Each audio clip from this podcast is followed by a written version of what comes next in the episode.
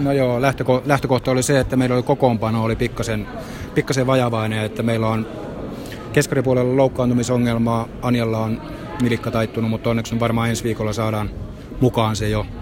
Ja sitten tuota Nealla oli liberona, niin sillä oli joku meno tällä erää, että meillä ei ollut kahdeksan, kahdeksan pelaajaa vaihtopenkillä, mutta onneksi ei katkojen takia tarvittu tänään enempää. Että ihan, ihan hyvää peruspelaamista mun mielestä, että vastustajalla ei ollut paras päivä, että on varmasti parempi porukka kuin mitä tällä hetkellä antoi tai näyttivät. Niin.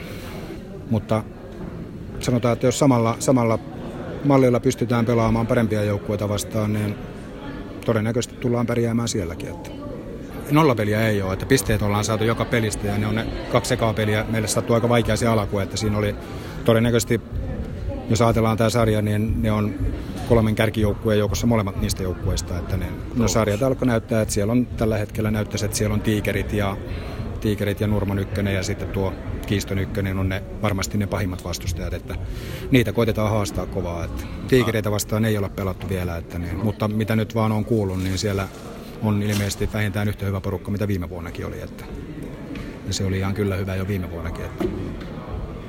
Mutta niin tässä vaiheessa kautta näyttää mun mielestä ihan hyvältä. Että.